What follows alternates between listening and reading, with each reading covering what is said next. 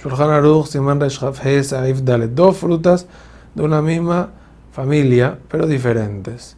Requieren cada una un No Esto dicho es aún en caso que su nombre sea igual, con tal y que sepan diferente. Por ejemplo, manzanas, pero igual las manzanas no se dice Shejianu porque están activas todo el año. Y vamos a estudiar más adelante que la verajot por las frutas se va a decir solamente en cosas que dependen de temporadas.